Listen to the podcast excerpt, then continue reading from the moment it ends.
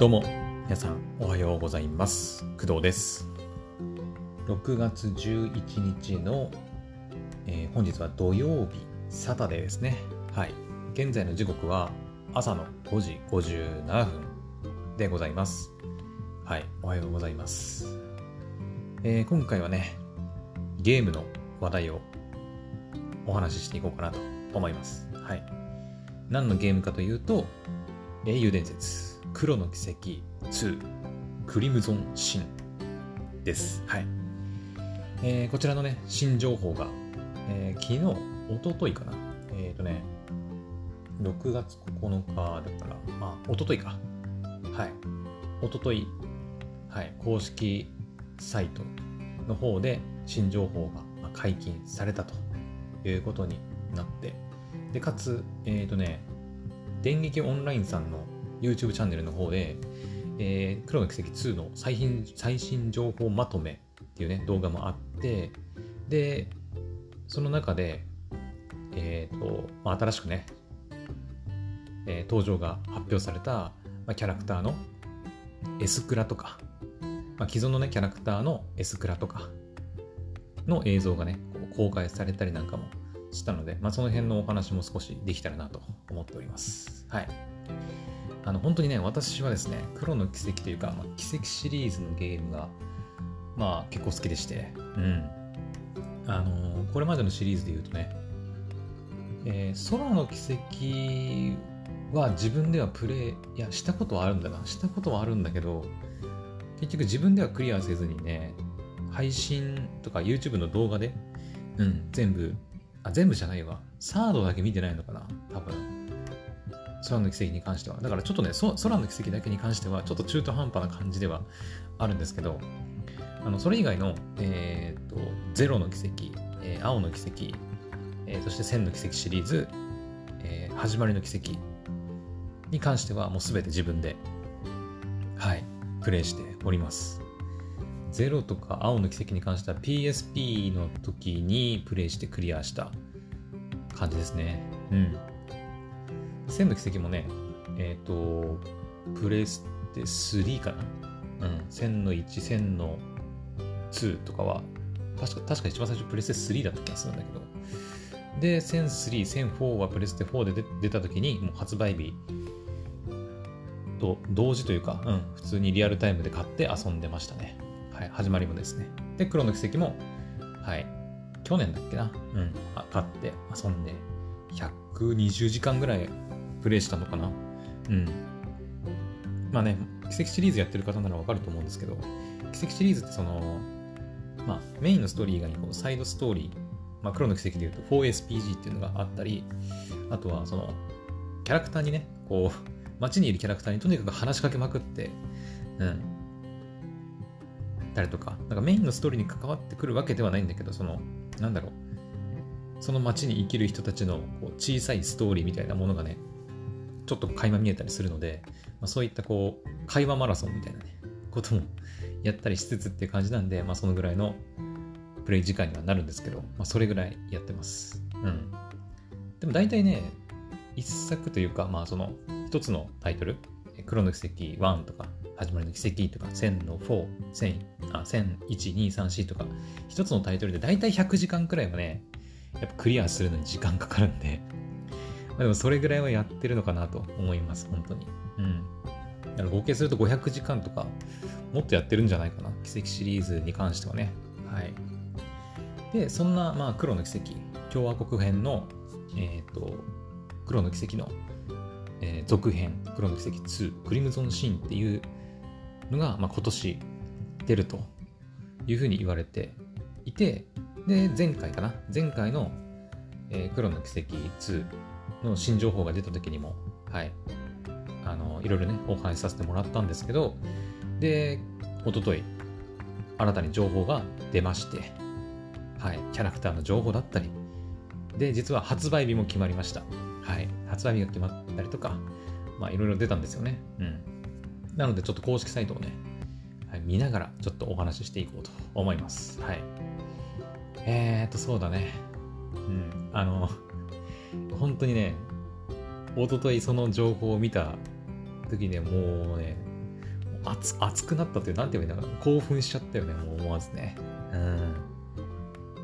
その、さっきも言いましたけど、電撃オンラインさんの情報まとめの中で出てきたエスクラのね、シーンとかもね、めちゃくちゃかっこよくなってて、うん。まあ、ちょっと後でね、お話ししようかなと思います。一応ね、順順番にね、順番にいきますね。えー、まず、えー、まあ、これ一番大事だね。えー、発売日が決定したとさっき言いましたけど、発売日がね、2022年9月の29日に、はい、決定しました。よよいしょ、よいしょ。はい。いやー、本当に9月29日だそうです。はい。というわけで、あとでも、3ヶ月半くらいかな。うん。今日が6月11なんで、えー、7月、8月、9月。で、29だから、まあそうだね。3ヶ月半くらいかな。3ヶ月と18日ぐらい。うん。ですね。はい。くらいでもう発売となるわけです。いやー、楽しみだね、本当に。うん。まあ、大体毎年でもこのぐらいの時期にね、あのファルコムさんは新作を毎年1本出してくれるんですけど、うん。ファルコムさん、ファルコムさんはね、えっ、ー、と、奇跡シリーズ以外にも、イースシリーズとか、あとたまにその、なんだ、外伝的に、えっ、ー、と、東京ザナドゥとか、うん、ね、出したりっていうのもあったりするんですけど、はい。で、去年、その黒の奇跡の1がね、発売されたので、あ次の年はイースシリーズ最新作かなと。まあ、イース10、うん。なのかなと思ってたんですけど、まさかの2連続というか、2年連続で奇跡シリーズの発表というか発売になるみたいで。でまあ、嬉しいっちゃ嬉しいんだけど、イースはイースでね、あの、結構好きなんで、まあそこはね、ちょっとしょうがないのかなと思いますけど、うん。イースシリーズもね、えっ、と、一応少しはやってて、えっ、と、イース8、うん、多分イース8が結構人気で有名だと思うんですけど、うん。多分イースシリーズの中でも一番売れてるんじゃないかな、イース8はね。うん。ダーナちゃんが出てくるやつね。イース8、イース9もやりましたね。で、イース8以前のやつは、あのー、ビータとか、プレイステーションビータとか、もうね、ビータに関してはもう、新作のソフトもね、出てないんですけど、出てないというのは、そのビータ自体がもうなんか、まあ、終わってしまったというかね、過去の遺物みたいになっちゃってるんで、あれですけど、ビータがまだ流行ってた時代に、セルセタの樹海とか、うん。あとはなんかその、ビータ、ビータでその PSP のゲームができるんですけど、それで PSP のイースシリーズ。イース、なんだっけな、セブンとかだったかな。ちょっと忘れたんですけど、を2作品ぐらいやったような記憶があります。うん。イース1、2とかね、イースオリジンとか、まあそういうのもあったりするんだけど、その辺はね、ちょっとやったことないんで、あれですけど、まあイースシリーズも結構好きでね、何作品か遊んだりはしてますね。はい。なので、イース10も、まあ、期待はしてたんですけど、まあちょっとまだね、発表がなかったということで、おそらく来年じゃないかな。うん。まあ、とりあえず黒の奇跡が2でね、一旦一段落するんじゃないかなと思うんですけど、うん。まあ、黒の奇跡の1でプレイされた方とか、エンディング見た方、うん。まあ、配信でも、ね、いいんだけど、見た方はわかると思いますけど、まあ、なんかなんだろうね、こう、まあ、一応完結っていうか、まあね、収まりのいいところに収まった感じはあったけど、ちょっとこう、え、これで終わりか、みたいなね。うん。まあ、その、いわゆる、これまでの1000の1とか、えっ、ー、と、1003とか、あとは、そうだな、空の奇跡の、えー、FC、まあ、ファーストチャプターみたいな、ああいう終わり方ではないんだけど、うん。今言った3つの作品の終わり方に関しては、はみたいな終わり方なんで、ここで終わりみたいなね、終わり方をするんですけど、うん。まあ、どっちかっていうと、ゼロの奇跡みたいな、ゼロと青の奇跡のその、つなげ方にちょっと近いのかなというふうな気がしますね。はい。まあ、続くんだろうけど、なんか、そこまで変な終わり方じゃなくて、一応一段落して終わりました。じゃあ2はどうなるんですか？みたいな感じの終わり方でしたね。うん。ほんとね、1000の1とか3とか、そのな奇跡の FC はちょっとどんな終わり方だったかあんま記憶ないんだけど、確かそんな感じの終わり方だったんだよね。うん。なんかもう、ええー、みたいな。早く次出せよみたいなね、本当に文句言いたくなるような終わり方をするんですけど、うん。まあね、まあ、ファルコムさんよくそういうのやりがちなんでね、はい。まあ、慣れっこではあるんですけど、まあ、黒の奇跡に関しては、終わり方はまあ、一応一段落したような感じで終わって、で、えー、線あ黒の奇跡2という形なんですけど、うん。はい。まあでも、楽しみですね。うん。プレイヤブルキャラクターもまた増えますし、うん。まあいろいろ新キャラもね、増えていくんじゃないかなという感じなんでね、9月29日リリースということでございます。はい。で発売日に関して言うと、えっ、ー、と、まあ、別作品っていうかね、別タイトルになるんですけど、まあ、これもね、クドラジで以前お話しさせてもらった、えー、歌われるものの、えー、偽りの仮面の前日譚にあたる物語、モノクロムメビウスっていうね、時の大化っていうゲームがあるんですけど、こちらがですね、発売日が9月の、えー、7日？あ、違うわ。5月、ん？発売日いつだっけ ?7 日だか6日だか、そのぐらいなんだよね。6日か。6日、6日。うん。で、まあ、予約するとね、アーリーアクセスでもうちょっと早くね、プレイできるみたいな感じだったと思うんだけど、違ったかな？あ、違うかな？ちょっとわかんねえや。とりあえず9月6日とか、9月のね、初頭で、初頭って言わないか。なんだ？上旬？うん。9月の頭ぐらいにも発売するですけど、だからね、そう、発売日がね、結構、まあ、近いっちゃ近いんだよね。うん。同じ9月なんで。で、モノクロメビウスの方が、まあ、一足先に発売されて、で、約その、まあ、1ヶ月後ぐらい、1ヶ月経たないぐらいですけど、同じ9月の末に、えー、黒の奇跡2が発売するという形なんで、まあ私ね、できれば両方買いたいなと、買って遊びたいなと思ってるんですけど、うん。どっちから遊ぶかって結構迷ってたんですよね。発売日時期が結構かぶってたらどっちから遊ぶか迷ってたんだけど、一応発売時期的に、まあ、モノクロメビウスの方がやっぱ早いので、1ヶ月くらい。なので、うん。まあ、モノクロメビウスの方を先にプレイして、全部クリアしてから、黒の奇跡2っていう形にはなるかなと思います。はい。まあ、ちょっとね、そこはまあ、発売日の早い方からやるのが、まあ、順当なのかなというふうにも思いまして、はい。ちょっと予定ですけどね、うん。他にも私、その M1 とか、まあ、実は今日ね、また別のゲームをちょっと配信しようかなと思ったりもしてるわけなんですけど、うん。はい。まあ、他のゲームとの兼ね合いもあったりするんで、ちょっと、実際どうなるかはわかりませんけど、一応そういう感じで、うん。モノクロメビウスが先に発売するので、モノクロメビウスから先に手をつけて、で、黒の奇跡が発売されて、そのモノクロメビウス全部やってから黒の奇跡手出すか、それとも同時進行で、まあ、なんていうの、一日ごとに別々の、うん、今日はモノクロメビウス、今日は黒の奇跡、今日はヘブ版みたいな感じでやっていくのかはちょっとまだ決めてないです。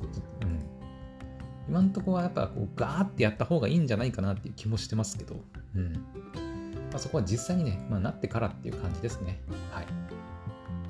というわけで、まあ、ちょっとぐだぐだ話しましたけど、とりあえず、黒の奇跡の2の発売日が2022年9月29日に、まあ、決定したということですね。はい。まずこれが新情報の一つ目です。はい。そう、いろいろね、商品情報が公開されたっていう感じですね。で、えっ、とね、商品情報、まあ、プロダクトっていうところの情報で、えー、商品情報自体は何も出てないのか。うん、店舗特典情報、あ、じゃあ違うごめんなさい。今私が見てるのが商品情報だわ。うん。えっ、ー、とね、初回特典、プレオーダー特典っていうのが、えっ、ー、と、発表されまして、えー、オリジナルのダウンロードコンテンツ衣装がバン専用のミッシースーツ まあ、ネタ要素っちゃネタ要素だよね。うん。カルバード共和国にある、あカルバード共和国にあの人気マスコットみっしぃがやってきた。主人公ヴァンの衣装をゆるっとしたアクター用みっしぃスーツに変更することができますと。はい。これまず一つ目。もう一つが、えー、ホローコアボイス、要監視対象 RA って書いてあって、えー、戦術オーブメント、ザイファのシステムボイスをカルバード中央情報省 CID が要監視対象としている謎の人物 RA の音声に変更することができますと。うん。書いてあるんだけど、あの、これね、公式サイトの、そのプロダクトの初回特典、プレオーダー特典のところのね、まあ、画像がついてるんですよ。そのホローコアボイス、要監視対象、RA ってね、書いてあるんだけど、英語でね、RA って書いてあるんだけど、あの、これ完全に、えー、っと、あ、これ言っていいのかなこれ。えー、っと、そうだね。まあ、始まりの奇跡をやってる方であれば、あの、わかると思うんだけど、あとね、あの、黒の奇跡の1の方ね、終章かな？終章でね、ちらっと出たんだけど、はい。えっ、ー、とね、ちょっとこれネタバレになるかもしれないんで、ちょっと、ここ聞きたくない方はちょっと飛ばしてほしいんだけど、えっとね、黒の奇跡の1の終章で、えっ、ー、とね、えー、なんだっけ、C、そう、C を名乗るものから、あのまあ手紙がね、メス、とあるメッセージがね、届いたりとかしてるんですよ、実は。C っていうね。C ね、英語の C を名乗る名乗る名乗る人物から、まあ、メッセージというか、手紙が来てたりします。はい。まあ、その始まりの奇跡をね、やってる方なら、うん、もう C って聞いた瞬間に、え？え ?C? みたいな。おやおやおやみたいなね、あの感じになったりはするんですけど、で、このホローコアのね、ボイス、要監視対象 RA って書いてあるんだけど、これ、まあ、RA って書いてあるけど、完全に、まあ C でもあるルーファス・アルバレアさんですよね、これね。うん。ただ、あの、これまあ始まりの奇跡のネタバレにもなるんですけど、ルーファス・アルバレアは、えー、始まりの奇跡の、まあ、最後の方で、えっ、ー、と、あれですね、名前を捨てることになったはずなんですよね。名前を捨てるというか、あのルーファス・アルバレアはもう死んだことになってるんですよね。はい。実は。はい。今回の配信あれですね。あの、一応タイトルにネタバレ注意と書いておきますね。はい。さすがにちょっと、ね、奇跡シリーズやったことない人が聞いたらこれ完全にネタバレになっちゃうので、はい、タイトルにちょっとネタバレ注意と書いておきます。はい。えっ、ー、と、なので今回ちょっとネタバレあり,、まありでもうバンバン喋っていくけど、はいまあ、C の正体はもうルーファス・アルバレアで、で、ルーファス・アルバレアはあの一応死んだことになってるんですよね。うん。まあ、神聖帝国ピクニック隊の、まあリ、リーダーはまたね、別の、リーダーなの？リーダーじゃリーダーか。うん。なんですけど、まあ、死んだはずになってるんですけど、まあ、だから RA というふうに書かれているのか、でもそれってもうルーファスやんみたいな うん。なんか別名とかじゃないんだみたいなね。それこそ C とかね。うん。っていう風な気もしましたけど、そのルーファスのホローコアボイスが、まあ、初回特典、プレオーダー特典でついてくるということみたいですね。うん。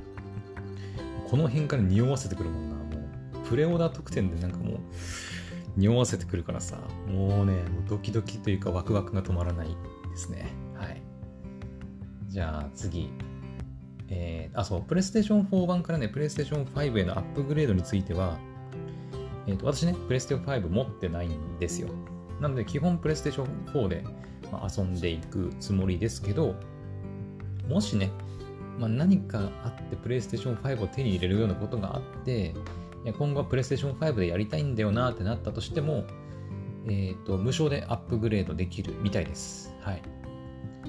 えっ、ー、と、あ黒の奇跡の1の方は確かね無償じゃなくて100円払わないとアップグレードできない感じだったかな確か確かねうん。まあ、新しく PlayStation 5版っていうのも出るんですけど、うん。PlayStation 4から PlayStation 5にアップグレードする際、1の方は確か100円だっただった気がする。うん、必要だった気がするね。うん。ただ、2に関してはもう無償アップグレード対応となってるみたいです。はい。パッケージ版購入された方は追加費用なく PlayStation 5版へアップグレードすることができる。でパッケージ版購入された方はディスクドライブが搭載されていない、うん、PlayStation 5本体、ごめんなさい。PlayStation 5本体ではアップグレードすることはできませんと。ここ注意点だね。うん。PlayStation Store で本作の PlayStation 4ダウンロード版を購入すると PS5 版を追加費用なくダウンロードできると。はい。だから無償アップグレード対応してますってことだね。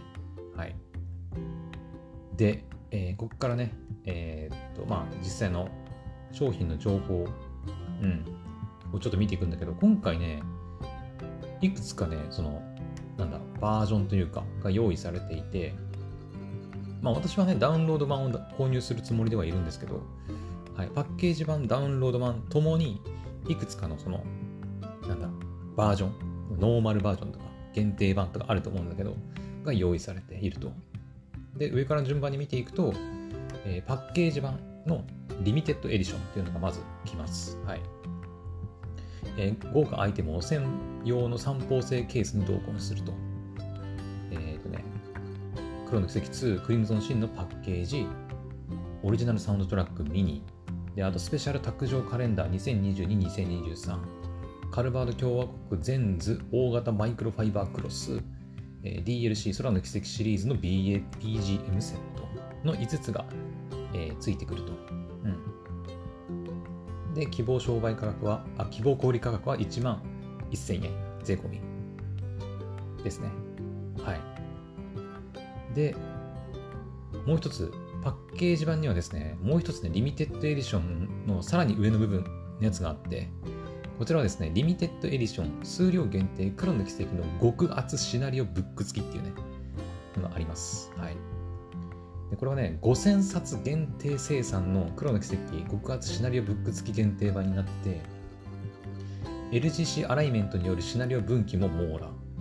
LGC アライメントっていうのは、黒の奇跡で出てくる、えー、ロー、えー、グレイ、カオスっていうね、3つのその、なんていうのかな、えー、裏解決やスプリガンとしての活動の、まあなんか、合法、なんていうのかな、裏解決屋の活動が合法なのか、グレーなのか、カオスなのかみたいなものを表した、まあ、なんか、なんていうのかな、なんていうのあれの？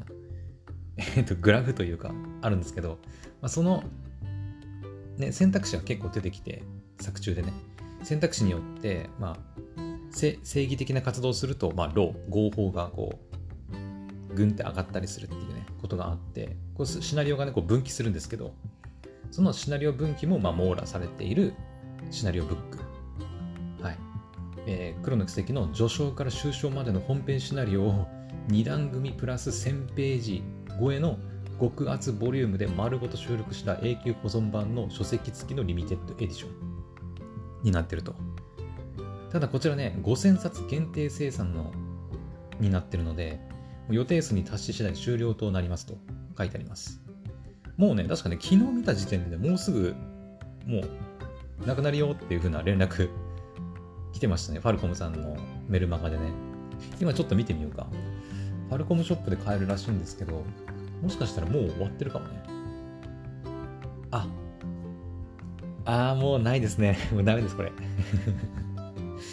もうなくなっております。はい。まあ、5000冊限定じゃな、さすがにね。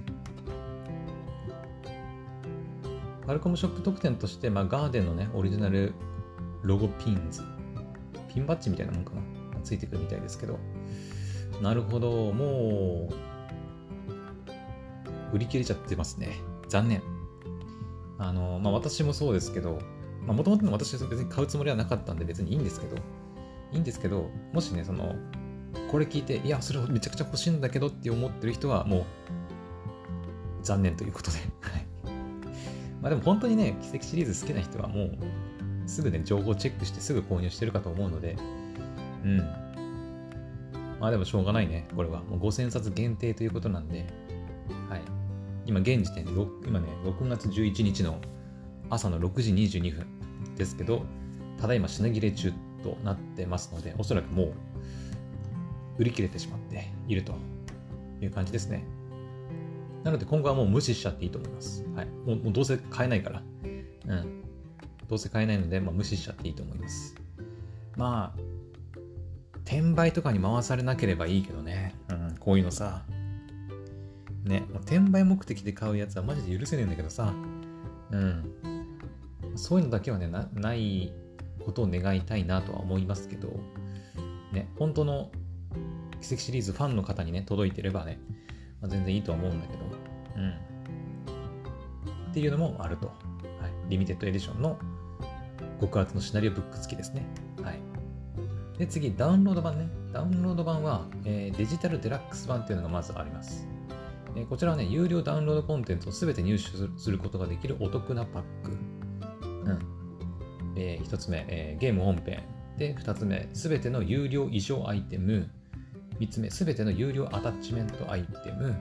4つ目、すべての有料ホロホロコアボイス、有料 BGM セット。うん。っていうのがついてる感じですね。うん。これはまあ1万1000円。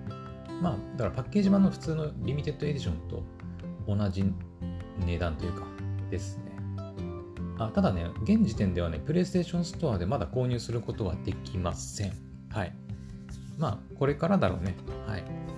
うん。まあ、これはプレイステーションストアで出たらね、はい。まあ、買えばいいだけなんで、まあ、あまり気にする必要ないかなと思います。特に数に限りがあるとかっていうわけでもないですしね。はい。次がダウンロード版のシーズンパス。ん？シーズンパス？あ、なるほどね。あの、まあ、別で買うって感じか。はいはいはいはい。あ一応ダウンロード版のシーズンパスっていうのがあって、お得な有料コンテンツセット、有料配信される衣装、アタッチアイテム、フォローコアボイス、DGM セットを全て入手することができるパスチケットですね。だからこれは本編っていうか、ゲーム本編、ん本作、なんだ、えーと、ゲーム本編か。ゲーム本編じゃなくて、あの、まあ、パッケージ版なり、ダウンロード版なりで、黒の奇跡本編を買って、やっぱりそのダウンロードコンテンツ遊びたいなってなったら、と、個別にね、ダウンロードアイテムとかアタッチメントアイテムを購入することもできるけど、このシーズンパスを購入すれば、まあ、すべて、うん、一気に手に入るよっていうことですね。はい。最初からね、その、すべて欲しいっていう人は、まあ、デジタルデラックス版の、ね、有料コンダウンロードコンテンツが手に入るやつを買えばいいとか思いますけど、うん。ですね。はい。まあ、後からそのダウンロードコンテンツ欲しいなと思った方は、プラス3850円買えばいいっていう感じですね。うん。で、パッケージ版の通常版はね、えー、っと、1580円税込みです。で、ダウンロード版の通常版は税込み8250円。300円ぐらい安いかなっていう感じです。はい。なので、まあ、通常版を買ってシーズンパスを買うってなると、いくらだ ?8250 円だから1万4000円ぐらいか。やっぱちょっと割高にはなりますね。まあ、しょうがないかな。うん。だから最初からやっぱダウンロードコンテンツ欲しいんであれば、リミテッドエディションとかデジタルデラックス版を買った方が、まあ、お得なのかな。うん。あ、でもあれか。パッケージ版には DLC のコンテンツは全てついてくるわけではなさそうなので、そっか。まあ、ここはだからやっぱそのダウンロード版とパッケージ版の違いなんだろうね。うん。パッケージ版のそのリミテッドエディションっていうのは、まあやっぱダウンロード版にはないその、なんだ、本物、なんだかな、えー、データじゃなくて、やっぱ物としての、うん、物としての特典がいっぱいついてくるじゃないですか。パッケージだったりさ、サントラミニ、卓上カレンダーとかさ、ファイバークロスとかね、がついてくるから、そういうのが欲しい人はやっぱパッケージ版を買った方がいいと思うんだけど、ただリミテッドエディションのパッケージ版を買ったとしても、有料コンテンツの DLC がついてくるわけではない。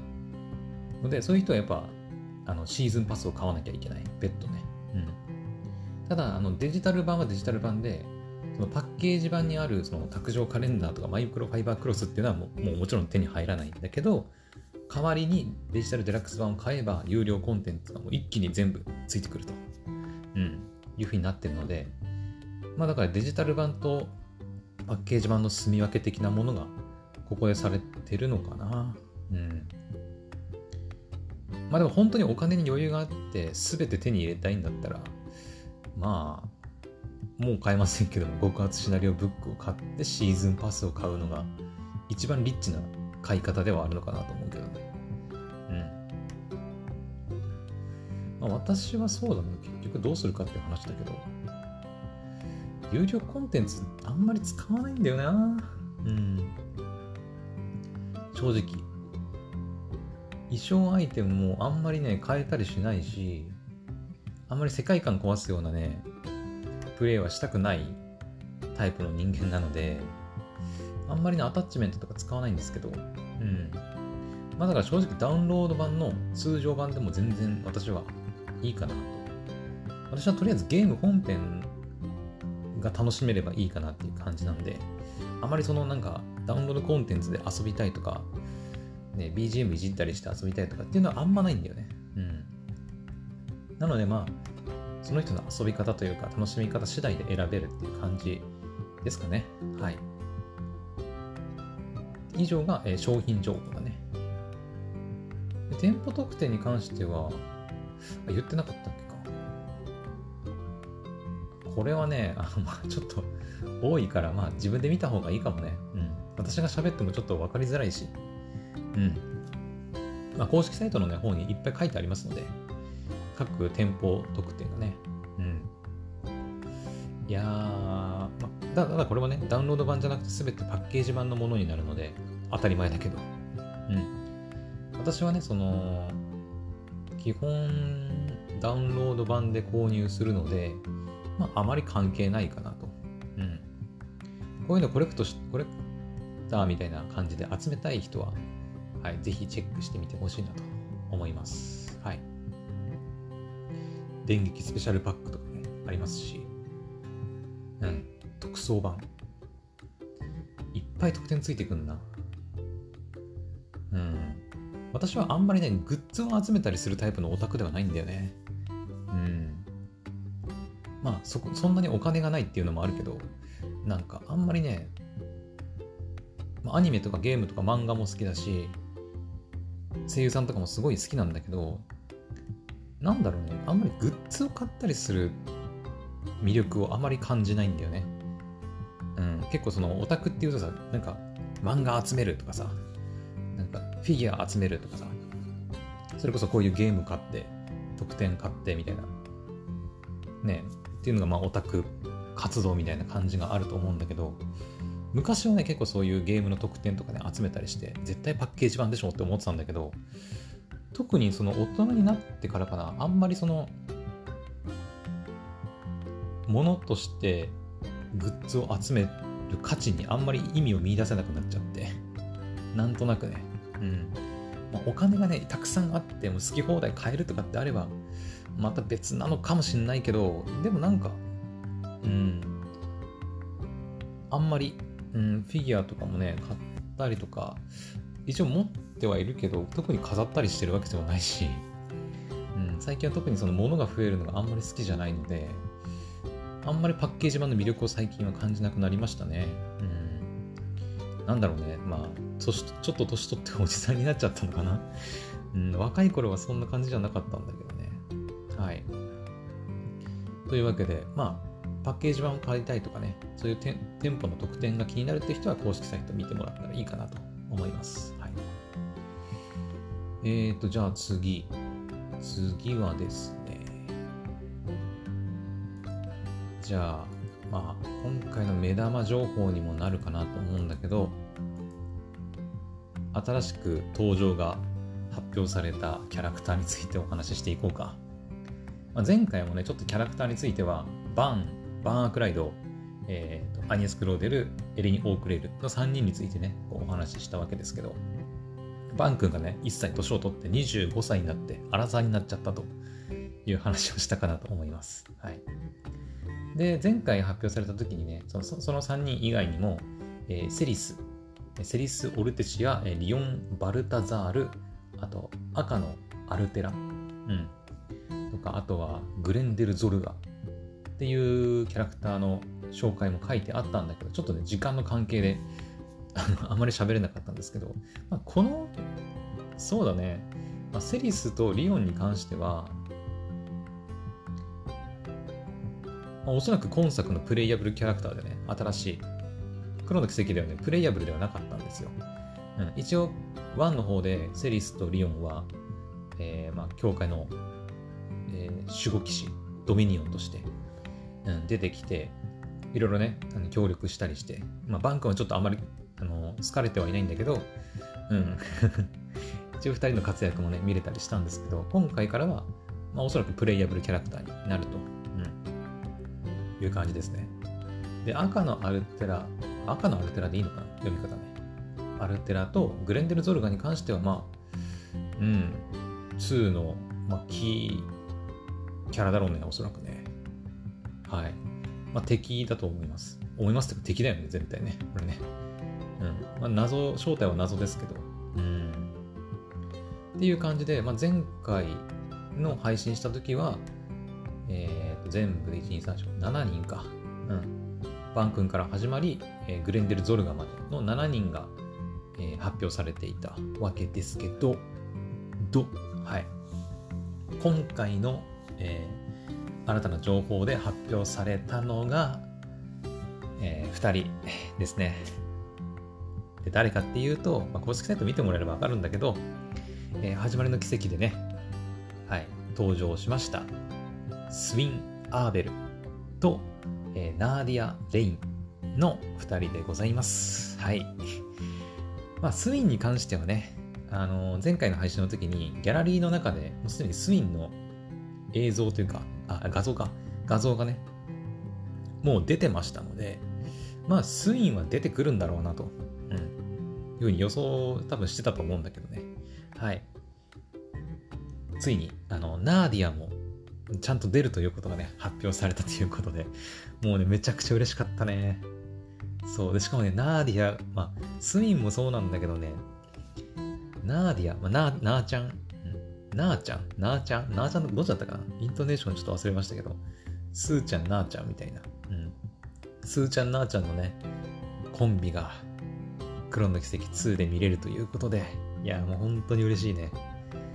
なーちゃんは、まあ、始まりの奇跡でね、出てきたばっかのキャラクターだから、そこまで、あの、まあ、歴史の深いキャラクターではないんだけど、まだ2作品ぶり？ん ?1 作品ぶりか。ん？だよね。黒の奇跡の1があって、2で出るわけでしょ？で、始まりの奇跡っていうのは黒の奇跡の前に出てたゲームなんで、まあ、2, 2作品ぶりになるのか？うん。の登場と。なるかな ?2 作品、まあ、どっちでもいいか。うん。まあ、始まりの奇跡以来の登場ってことですね。はい。というわけですけど、もうね、これ、そっか、でも2年ぐらい経ってんだっけか、時系列的には。もうちょっと経って、3年は経ってないのかな？番確かね、黒の奇跡っていうのは始まりの奇跡から2年ぐらい後の話だった気がするんだけど、確かね。うん。だから全体的に始まりの奇跡で出てきたキャラクターたちはみんな2歳ぐらい年を取ってる。うん。年を取ってるって言い方はちょっとあんまり良くないけど、2年成長してるっていうことなんで、まあ、スインもそうだし、ナーディアもそうだし、もう2年経って大きく成長しているっていう感じが見れて、非常にファンとしてはね、もう大興奮っていう感じです。はい。まあ、スウィンはね、ちょっと見ていきますか、じゃあ。えっ、ー、とね、キャラクター、スウィン・アーベル。過去を受け入れて前を向き始めた人間の決意。それを踏みにじる奴を俺は俺たちは決して許さないと。うん。はい。まあ、スウィンとナーちゃんの、なんだろう、その、過去というか、素性に関してはね、始まりの奇跡を、まあ、やったり、見たりすればね、まあわかると思うんですけど。うん。あ、ていうか、スウィンの声優さんの梶原学人くんだったんだね。そっか、始まりの奇跡やった時って、私あんまり梶原くんのことあんまり知らなくて、はい。だったんですけど、えっ、と、スタジオコエミのね、聞くアニメっていうのがあって、そこで、えっ、と、彼岸のオルカか。今絶賛ね、Spotify とか YouTube で配信中の、はい、聞いて楽しむアニメっていうのがあって、その彼岸のオルカの主人公の人、えー、貝原くん、海あ。あの通称海って呼ばれてるんですけど、海の、えっ、ー、と、声が、まあ、カジュアルガクトくんで、はい、あと有名なやつで言うと、あれだね、えっ、ー、と、私が知ってるやつで言うと、ブラッククローバーの主人公、アスタとか、あとは、コミさんはコミュ障ですの、えー、ただのくん、ただの人人の声をやってるのが梶原学人くんだね。はい。そっか、スウィンの声は梶原くんだったんだっけか。はい。あ、なんか、こういうの好きなんだよね。なんか、こう声優さん追っかけててさ、最初名前全然知らなくて、いたんだけど、なんか他の作品を通して、あ、この人梶原学人くんっていう声優さんなんだっていうのを知ると、なんかこう、他の作品でもね、こう名前見ると、おこれ梶原くんじゃんみたいな感じでね、ちょっと嬉しくなりますよね。うん。まあ男女関係なく結構そういうのは楽しいですね。はい。というわけで、スミンは梶原学人くんが CV を担当していると。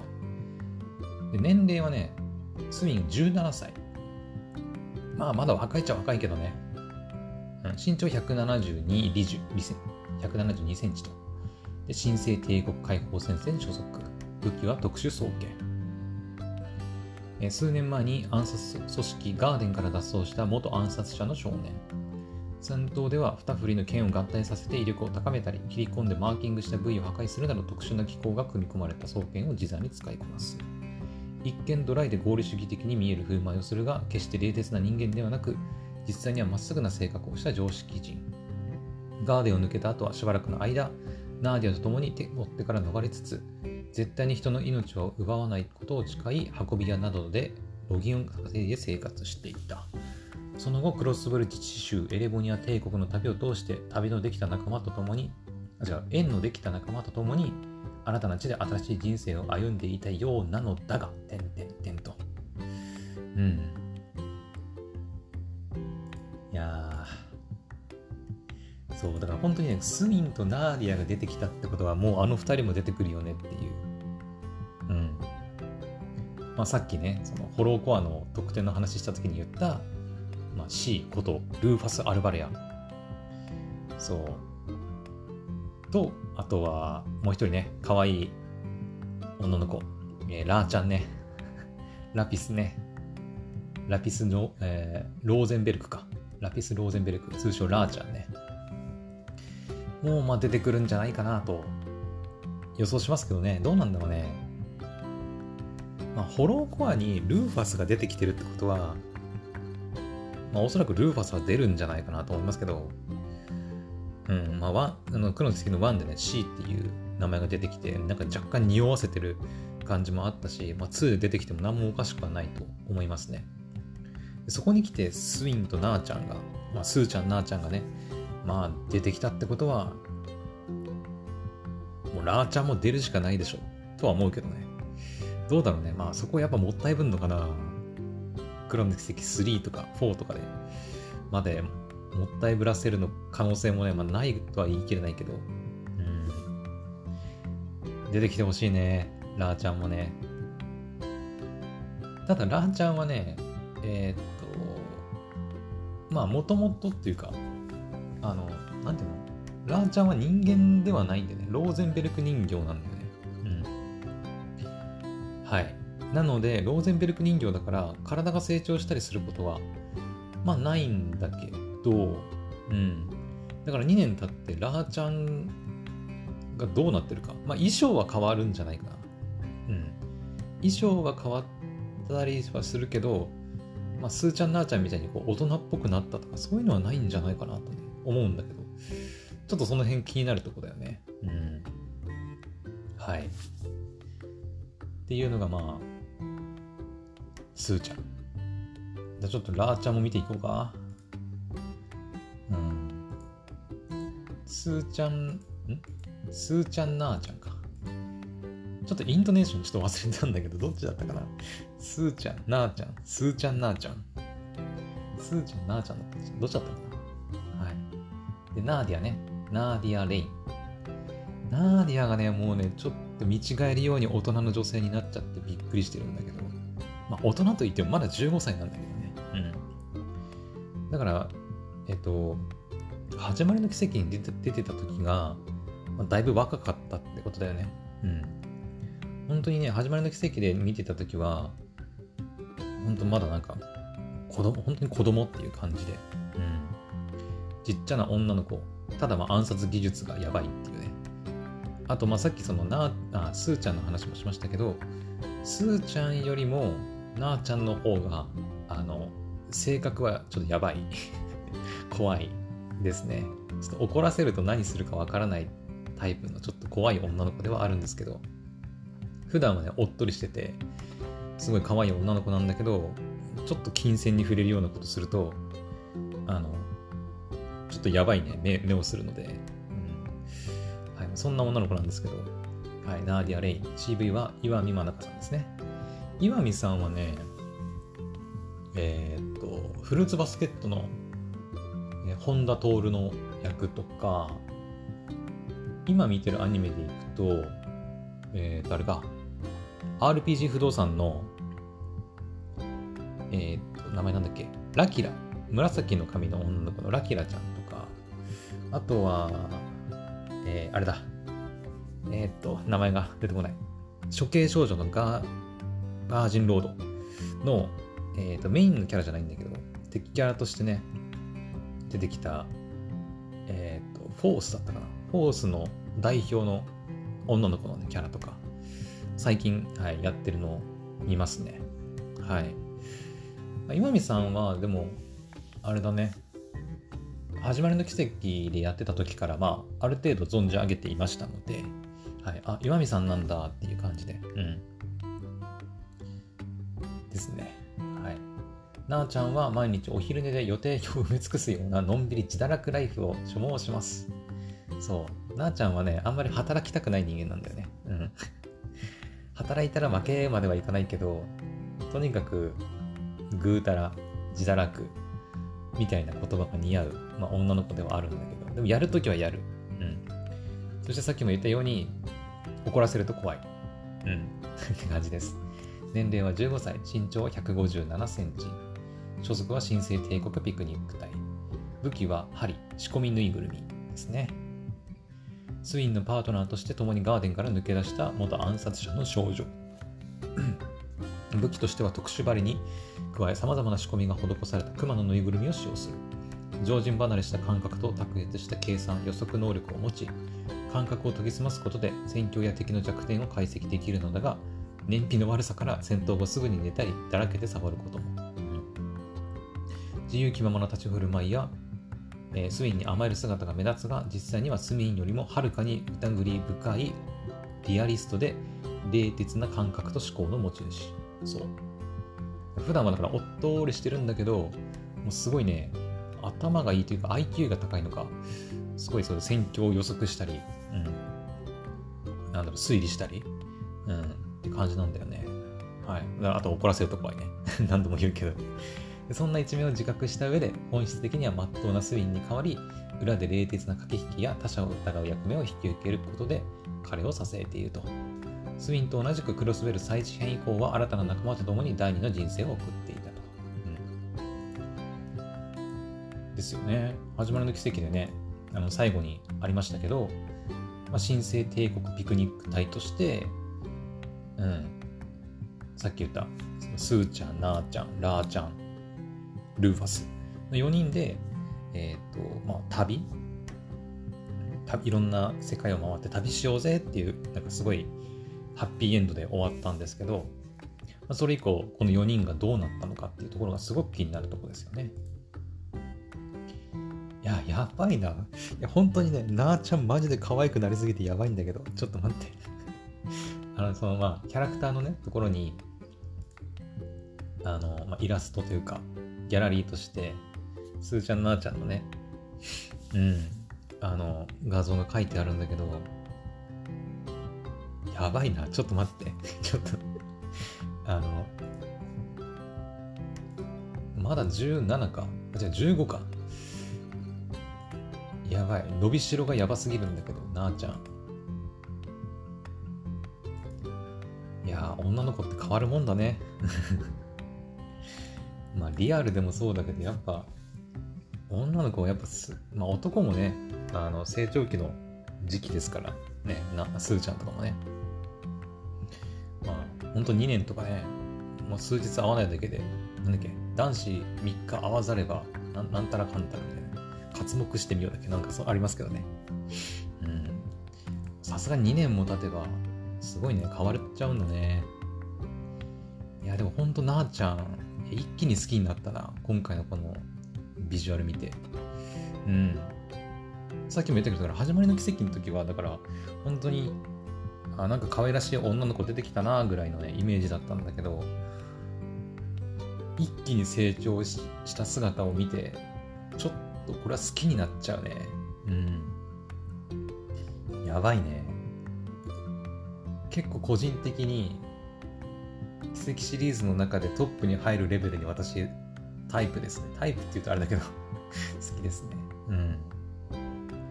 まあ、黒の奇跡にはね、まあ、アニエスちゃんとかエレインちゃんとか、もうまあ王道なヒロインが、まあ、いとりしますけど、うん。まあ、セリスはね、まあ、セリスはねちょっと、セリス失礼だけど、セリスはまあ、いわゆるなんていうの？あの、女ヤンキーみたいな。なんて言うんだっけえっ、ー、と、よろしくみたいなね。えー、なんつうんだっけああいうの。暴走族じゃなくてみたいなね、タイプの、はい。まあ、キャラなんで、私別にそこまでね、そういうタイプの方が好きなわけでもないので、あれですけど、まあ、セリスはセリスでね、はい、魅力的なところもあったりすると思いますので、うん。まあ、なーちゃんはやっぱ、なんだろうな、アニエスちゃんとかエレインちゃんとはやっぱちょっと毛色が違うよね、タイプがね。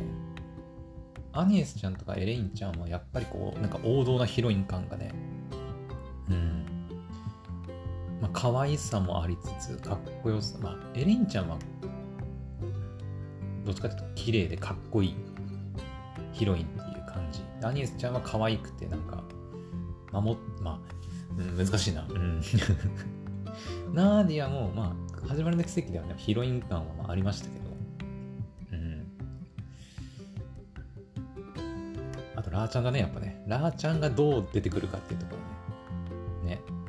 ね。ラーちゃんはやっぱでも、始まりの奇跡でもそうだったけど、こうめでる対象みたいなね。うん、お人形さんですから、はい。うん、とにかく、よしよしよしよし、みたいな感じのね、キャラクターなんですけど、いや、ナーディアいいっすね。ちょっとこれは、本当に好きになっちゃうますね。はい。皆さんもね、まあ、公式サイト見てもらえればわかると思います。はい。というわけで、えー、すーちゃん、なーちゃんの紹介でした。はい。とりあえず今回は2人だけっていう感じですかね。新しく追加されたのは。うん。まあ、まだ3ヶ月ちょいありますので、今後どんなキャラクターが追加されていくのか気になるところですね。個人的にはやっぱりルーファスとラーちゃん、うん、が出てくると、まあ、さらに興奮するんですけどね。はい。って感じですかね。うん。もうね、今もう55分くらい撮っても1時間くらい喋ってるんだけど。えー、そうだね。あ、あと、最後だね、最後。えっ、ー、と、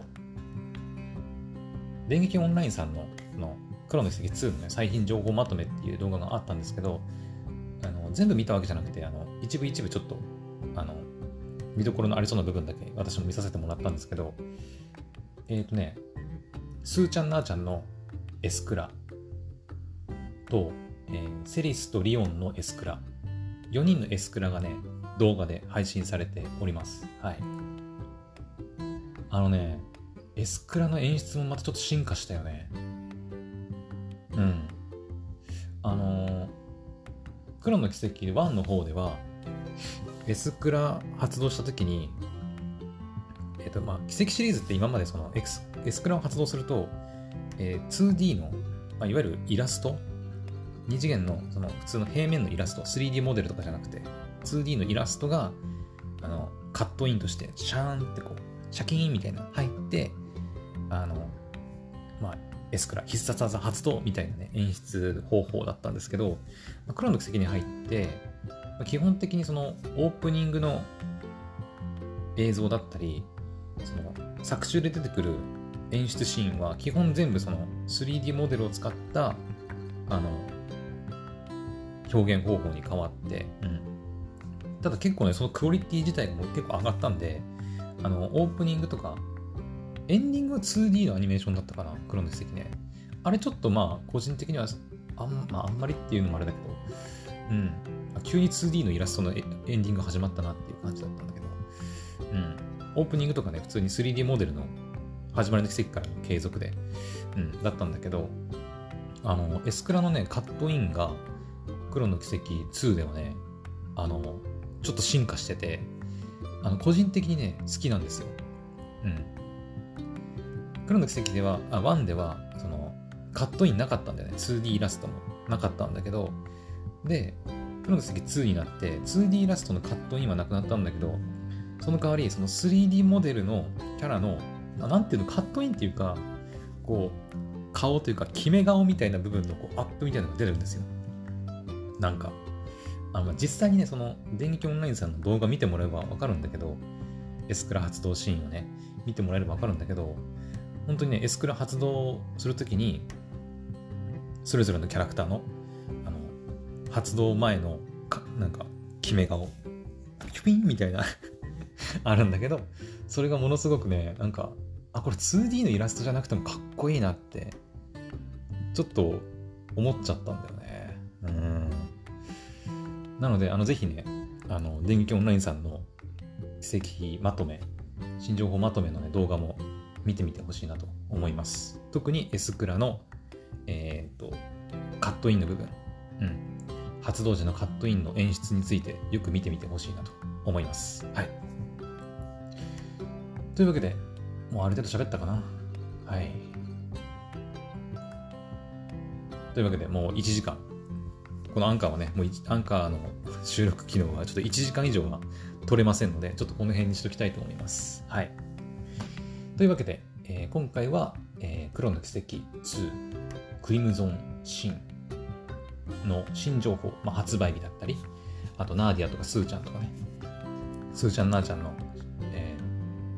ことについてお話ししてみました。